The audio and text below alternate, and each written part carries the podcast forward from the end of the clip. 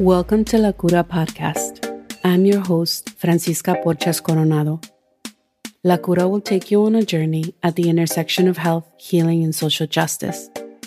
We will engage in conversations about decolonizing our health and reclaiming traditional ways of well being and healing. We will explore and honor our multiple identities, cultures, traditions, and remedios.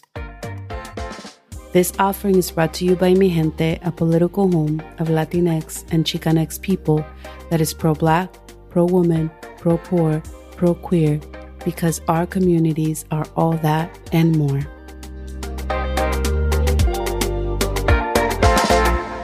Today, I'm excited to say that uh, we are joined by Kiani Conley Wilson and uh, Kiani is part of the Soul Fire Farm family. Uh, before I tell you more about Kiani, I want to tell you a bit more about the Soul Fire Farm. Uh, and then Kiani will tell us a whole bunch more, which I'm excited to, to share with y'all. Uh, the Soul Fire Farm is an Afro Indigenous centered community farm committed to uprooting racism, seeding sovereignty in the food system, and it raises and distributes life giving food as a means to end food apartheid with a deep reverence for the land and the wisdom of the ancestors. And it works to reclaim um, collective right to belong to the earth and to have agency in the food system. And it does that and a whole lot more, uh, which we're going to talk about today. And so uh, we do have Kiani Conley Wilson with us. A bit more about Kiani is they are an assistant program manager at the farm. It, it, she is a grower, activist, and organizer based in Troy, New York, and is very passionate about environmental justice, anti racist, pro feminist organizing, and the power of food across cultures, economies, and environments. Currently, she organizes with local organizations to develop people centered systems and spaces. And during her time um, doing uh, sustainability studies, she discovered that her passion for food systems and growing plants, organizations, and movements. With the School for Field Studies, uh, she conducted research on ecotourism, biology, food, and culture in Panama and Costa Rica. And after graduating, she expanded on her knowledge of growing with the Urban Farming Institute of Boston, community at community gardens and soul fire farms, uh, BPOC immersion. Uh, and these experiences led her to start the Common Greens Garden in North Central Troy. So, welcome, Kiani. Yes, thank you. It's so good to be here. Uh, so, I wanted to to ask you so many things about the farm. Um, but I thought we'd start with uh, you just telling me more about how it came about. I know it's a it's a beautiful story, and it's also grown to be this just really expansive uh, project uh, that reaches in all out in all kinds of ways, uh, and it's also very deep, deeply rooted. Uh, so yeah, how did it come about?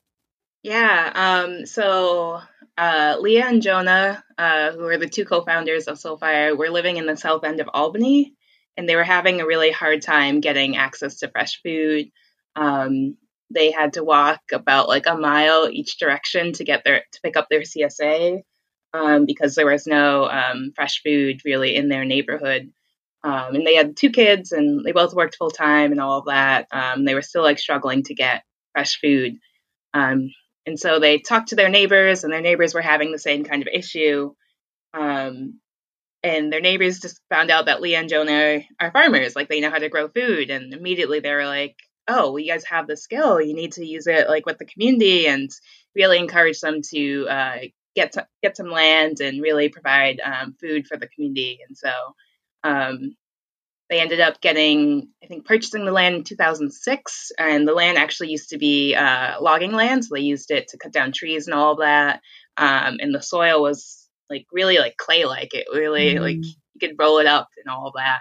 Um, and so, with a lot of different restorative practices, we got the land to kind of um, be more of like a growing space. And um, I think in 2010 was when the uh, farm officially launched. So we just celebrated our 10 year um, this past wow. year. Congratulations.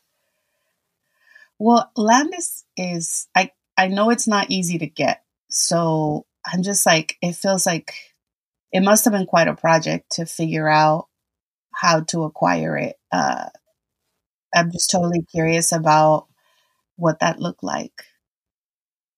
I don't personally know about uh, how the farm was really purchased, but I can speak a little bit about my experience purchasing land in an urban environment with with um, Common Greens Garden. My situation, I think, is like a little bit like unique because uh, Troy has a lot of property that is not um, owned by any anyone. It's a lot of foreclosed property, so um, every I think it's about every quarter they have a list of foreclosed properties that folks can purchase and bid on um, to the city. And I um, kind of was looking to start my own garden, and uh, one of my friends really encouraged me to like look at the foreclosed property and, and get a piece of land from there.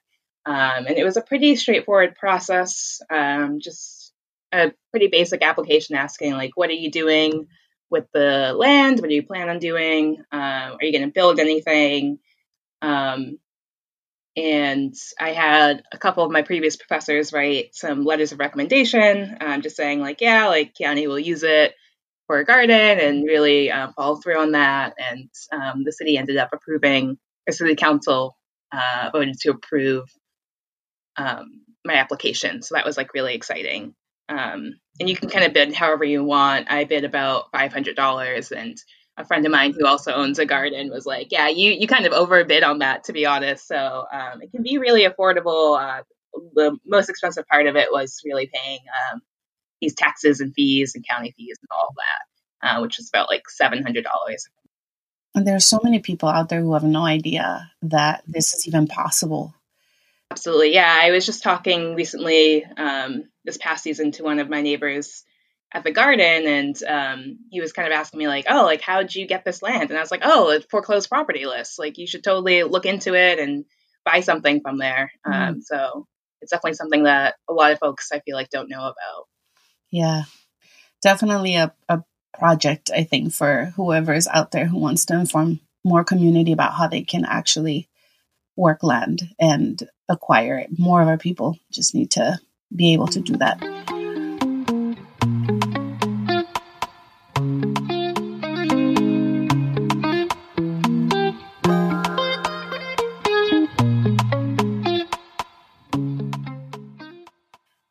Um, the heart of your work uh, at the farm and the farm's work is building what you called regenerative farming. And I'm just really curious how you would describe that. I know I read a little bit about how it's essentially the concept of um, feeding the world without undermining its ecology, right? So that makes a lot of sense. We should be able to do pretty much everything without undermining the world's ecology, but we don't, obviously, as a society. And so I'm just curious what regenerative farming um, actually means and looks like. Yeah, absolutely. And I think um, another thing that we do is like we really honor the land. Um, I know Leah has a lot of different practices that um, she uses to kind of connect to the land and communicate with the land. And um, we actually like try and get cons- or we actually do get consent from the land anytime we try and make any changes um, to the farm. Like I remember um, hearing the story about how the pond came into existence and Leah had been like praying and asking the lands, can we build build a pond here? And for years the land was like, no, no, no. And then one year the land was like, yeah, like it's time to to, to do that. So we kind of have like really, um, I think, unique practices at the farm. And I also think a part of it is not only just like caring for the environment, but also caring for our like heritage. Um, a lot of our practices come from like Black agrarians, like um, composting was something that Cleopatra did. Um, you know, having like rotating crops and all that. Um, George Washington Carver was really into, and the Mbambu people um, of Africa were um, building raised beds, you know, centuries ago. So it's also like I don't know. I really admire how it's all connected. Mm-hmm right? There's like a long legacy of uh, Black people of the world um, doing regenerative farming. Absolutely. And a lot of lessons that could be drawn for that. And I think what you're saying also is it has everything to do with um, being connected to the soil beyond just the f- the the the soil as we see it, but mm-hmm. actually yep. being in in um, relationship in a spiritual way, um, and knowing that it has agency agency as well, and it's not just us uh, having power over, but that it has agency and it has spirit, and it could also give consent or deny it, right? Absolutely. And like, you know, the soil, like there's all these microbes living in it. So it's also kind of alive too. It's, you don't really think about it, um, but those microbes really help um, support plants and all that. So those are really important to keep alive. What are the crops? I know it's obviously by season. Mm-hmm. Um, you know, what level are you all farming? Um, how many acres are we talking about? Yeah, so the farm sits on about 80 acres of land, but we really only use about three acres of land um, that, that's been like developed. Um, so there's about like one acre that's kind of like our housing, and our buildings, and all of that. Um, another acre that we're using um, now for like farm animals, which is really exciting. We have like pigs, uh, chickens, guinea hens, ducks, I'm trying to think. We, we have basically everything. I think on, uh, I'm trying to remember if our website has all of them. Um, but yeah, we have a whole bunch of animals and honeybees as well. And then there's um, another field that's um, just crops. So we grow like, you know, like collards, carrots, potatoes, squash, um, a lot of like medicinal herbs as well, um, some fruit like um, raspberries, strawberries, uh, and we have some orchards as well. Um, I know for a fact that we have apples. So, what happens to all those crops in the season when you all are able to harvest? In this past year, in 2020, we um, had a solidarity share. Um, so, all of that, the things that we grew, essentially uh, were sent out to the community in Troy and Albany, and a couple of our community partners um, who uh, distribute it um, to their constituents. Um, and you know, in, in, a typical season, we will have programming, so some of that food um, that's grown is actually used um, for our week-long immersion programs or our day-long um, youth programs, things like that. Uh, but this year, we didn't really have many people on the farm, so uh, we kind of pivoted and kind of focused more towards providing um, more food for our community.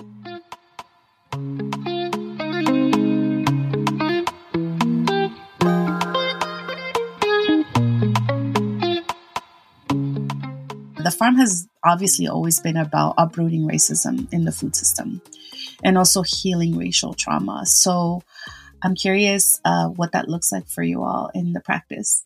Yeah, I think um, a lot of it is also like just um, so we have like uprooting racism trainings um, that are about like three hours, I think, on Zoom. Um, now they used to be in person, but uh, we can't do in person things. But um, a big part of like that training is just like understanding the history and the like historical trauma and all the things that kind of made the the world that we live in today. Um, so I feel like that's also part of the healing process, just understanding the, the narrative, the story, what really happened.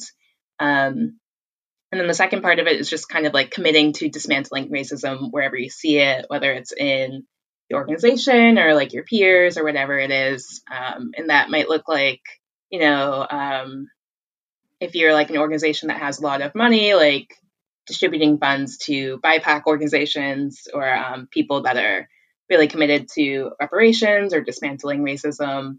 Um, if you're like a nonprofit that's like uplifting voices, making sure that you're not just, you know, putting like Black, Indigenous, other folks of color on your website and not actually supporting them. Um, so really, just looking at like what what is your commitment to dismantling or questioning um, the systems that are in place that are are being oppressive. How has that been for you? What like has that as part of your journey in working with the farm, uh, the piece around racial healing? Yeah, um, I'm trying to think. I feel like I kind of started healing, um, kind of before I even like knew the farm existed. Like uh, being a black person in America is difficult. Um, and you know, when I got to college, I kind of realized like, oh, there was a lot of things that was happening in my high school that was like really racist and not okay. Um, and kind of just looking at that and um, I don't know, examining it and also like I don't know. I work with a lot of like white people in uh, my organizing, so it's not like not seeing it as like white people are inherently bad, but you know, some white people are capable of doing pretty bad things, and um, I don't know. I, I feel like I've really focused on building solidarity with folks and like understanding where they're coming from, and um, trying to grow and develop together. Um, so I feel like that's been part of it is just like figuring out ways to work together and then I don't know, I feel like on an individual basis just kind of recognizing my own personal trauma and like systematic trauma and trying to find ways to navigate it and support systems that um, help me feel seen and heard and all of that. When I think of your work, I imagine these like concentric circles. You're very much rooted in the land, in the spirit of the land, in the the aliveness of it all uh, as as you were laying out all the things that live in it that are very alive um, and then also the community surrounding the farm and the leadership that you're building um, you are a perfect example of that and then the next circle i guess would be some of the regional work uh, and then you all do also national work so I was hoping that you could tell us a little bit more, maybe about what the regional work and some of that national work looks like. Yeah, absolutely. And it's so funny that you uh, like talk about these concentric circles because um, in this past year, uh, Jonah has built a, a, classroom, and part of that classroom has been like a vision of his for a long time of like a reciprocal roof. So essentially, each of the steps of the roof are connected to the previous ones. Um, it's really cool looking. I can send you over a picture. Um, but that's kind of like what I think about um, when I think about how these these things are all connected and building upon each other. Um, but yeah, in on a regional sense, like we're doing a lot of work uh, with building out like an ecosystem um, for um, New York State in terms of like Black farmers.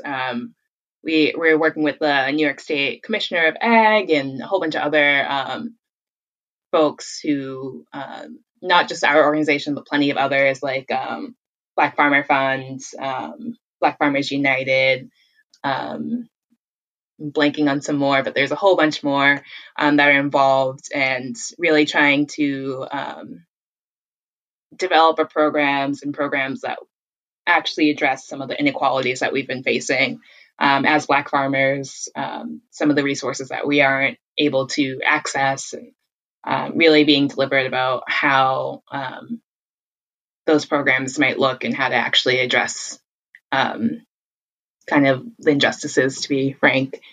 Um, and then nationally with things, uh, we recently uh, helped uh, with a whole bunch of other organizations with this uh, Justice for Black Farmers um, Act, which uh, Booker and Warren, those two senators, um, and Gillibrand really um, kind of have been pushing for that. Um, I'm not as like connected to this national work, um, but it's really about uh, trying to address um, these uh, the historical um, injustices for Black farmers and giving land back to Black farmers, essentially. I know these are some of like the goals that are definitely long term that the farm has. And 10 years is such an amazing accomplishment and the work that you all have done. I know you also have a fellowship or you're training more um, Black, Indigenous people of color to farm and uh, to have connection, a spiritual connection with the land as well. But I'm curious about um, what your sort of broader vision is um, beyond some of these strategic goals, which are really important and critical and are a long term piece of work. We are going back to the climate crisis um, conversation.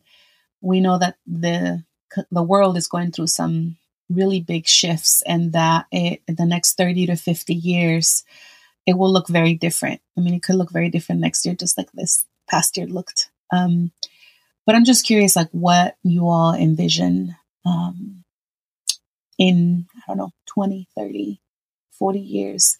And from more of a perspective, I'm not the disaster, but like what you hope is built. I'm really hoping that it looks almost similar to how folks have responded to COVID. And, you know, I, I've seen so much like community support and folks coming together. Um, some of like accomplishes, accomplishments that I've been able to do with the support of other folks. Um, like with Soulfire in the City, we built like four day raised beds um, for folks suffering under food apartheid in Troy, Albany, and Schenectady areas um, this past season. And um, yeah, I think it just I don't know. I, I hope to see like Soulfire not being the only kind of farm that's doing this kind of work, which we're, we're not the only farm, but like um, having more Soulfire farm like organizations popping up that are focused more on building community and um, um, being mindful about the environment and having a relationship with the land as opposed to um, kind of this extractive kind of um, model that we see in a lot of different nonprofits and organizations and businesses. Um, so I'm really hoping to see more of that. And I'm also like hoping, and I feel like this kind of ties into it, like more like holistic learning styles and teachings. Um, that's not just like separating out all these topics, but like seeing how they're all interconnected and how they relate to one another.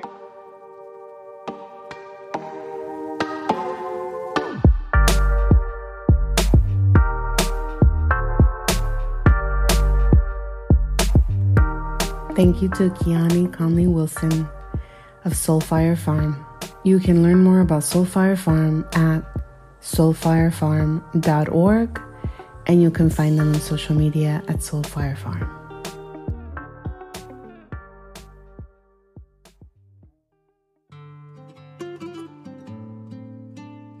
For this week's Mystica Medicina, I'm inviting you to join me for a body based practice.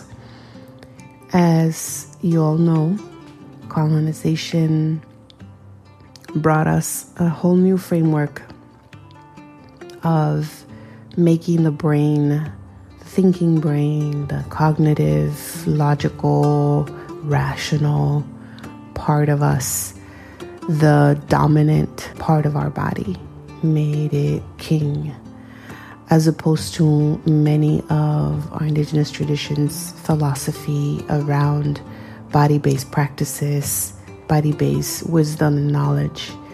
And so I want to invite us to drop into our bodies, to fully incorporate our sensations in our bodies, which for many of us isn't a practice isn't necessarily something that we tend to do often because we haven't been taught, because that's just not the way society is sort of structured. If anything, we try to run away from whatever our body may be feeling.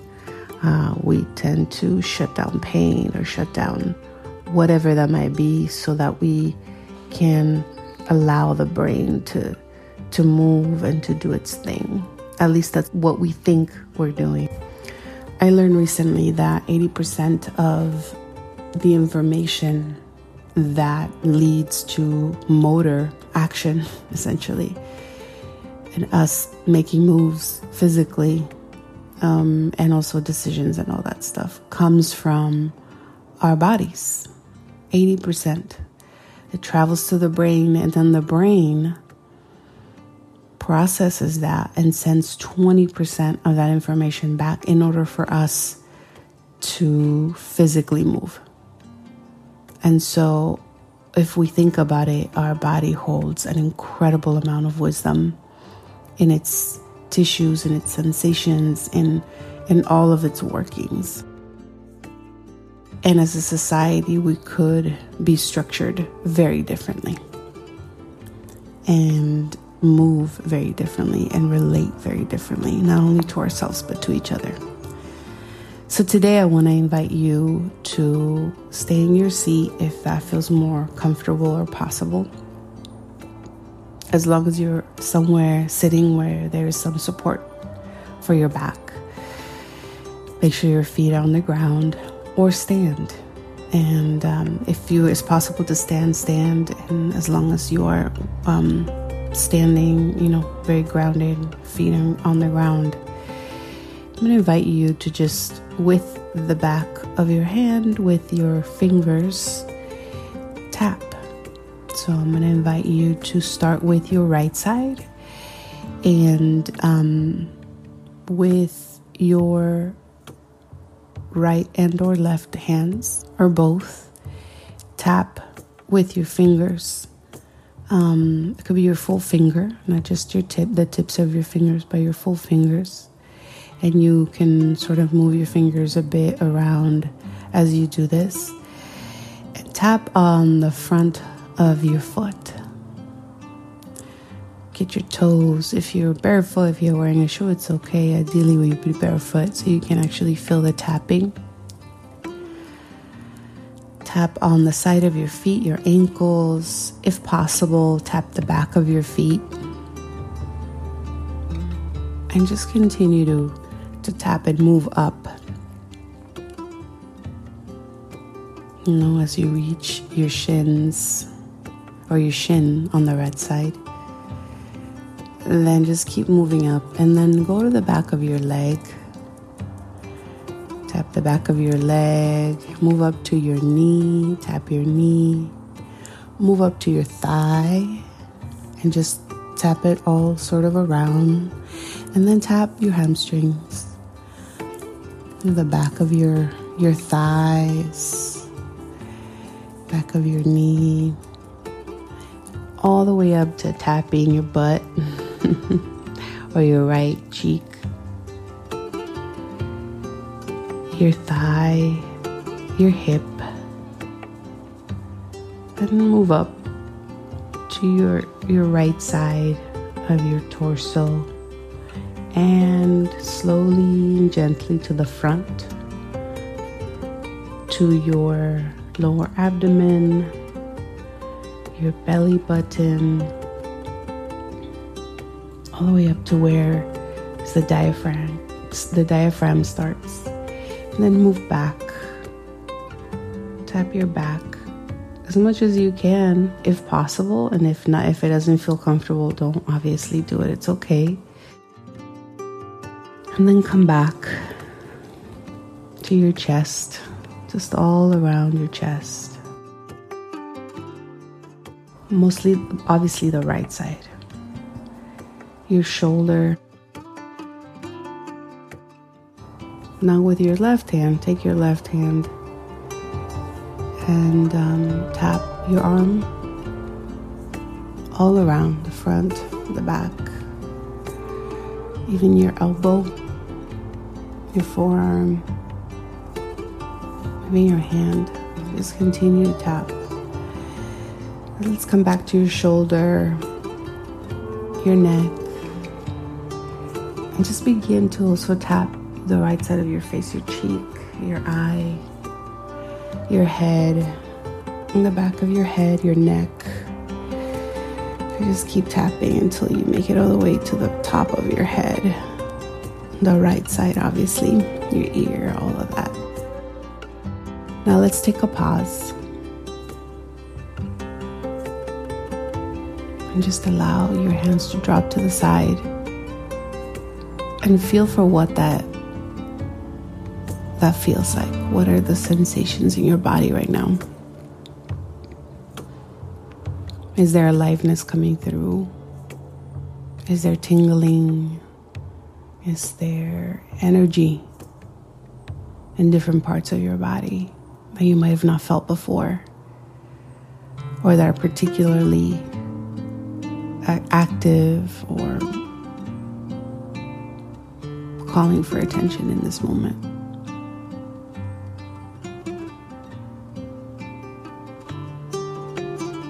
And so you just allow yourself to notice without influencing it, without intervening, without, you know, making a judgment about it.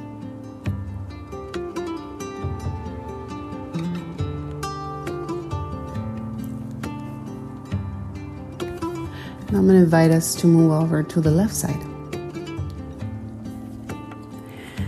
And start the same. This time, let's start with the top of our head. Start tapping the top of your head. Same back of your fingers. You can start with your left hand if that feels the most comfortable. It does for me. Now continue to your face, your eyes, the left side of your nose, your cheek, even your mouth, your ear, the back of your head. Just tap, tap, tap. The back of your neck, your shoulder. Let's move to the front your chest, the left side of your chest, collarbone too. If it feels more comfortable, you can use your right hand tap on your shoulder, whatever part of your back feels possible to tap on or comfortable. And if not, it's okay. And just move on, move down to your belly, right below the diaphragm. Tap on your tummy, the back, your back, your lower back, whatever is possible to touch the side of your torso. Take your right hand and also tap on your hand, the back of your hand, your wrist, your forearm, your arm, your bicep. Just keep moving, yeah? So let's now go back to the tummy, side of the torso your hip, your thigh, the front part of your thigh. You can move to the back. You can move to the knee and the back of your knee and tap. Move down to your leg, all the way down to your ankle, the front of your foot, your toes, and if possible, you can tap on the bottom of your feet. I just invite you to come up and just sit there or stand. Just allow for those sensations. Now, might be that there's a lot of energy moving through your right side still, and now there's a lightness and energy moving through your left side tingling perhaps, or um, is there a quality to the sensations that you're feeling? Is there color you see? Is there temperature? Is there particular warmth in a particular place in your body, your coolness? I feel very warm. Actually, I feel much warmer than when we started.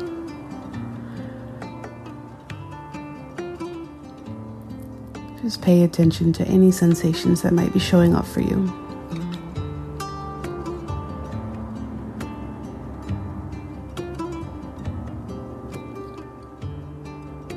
And just whenever you're ready, I invite you to come back into the space that you're in. And I hope this practice was helpful and that you are encouraged to practice at any time. La Cura is a donor supported free resource.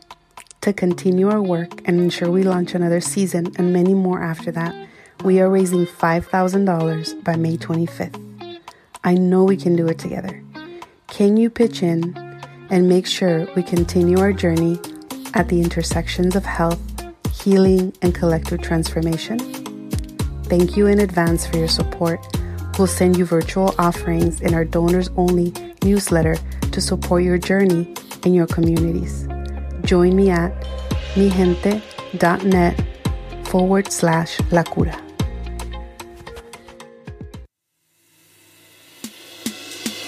Thank you for listening to La Cura Podcast. The podcast is hosted and produced by me, edited by Lourdes Hernandez. A very special thanks to Phil Surkis for all his support and guidance on all aspects of production of this new season for La Cura. Thank you, Phil,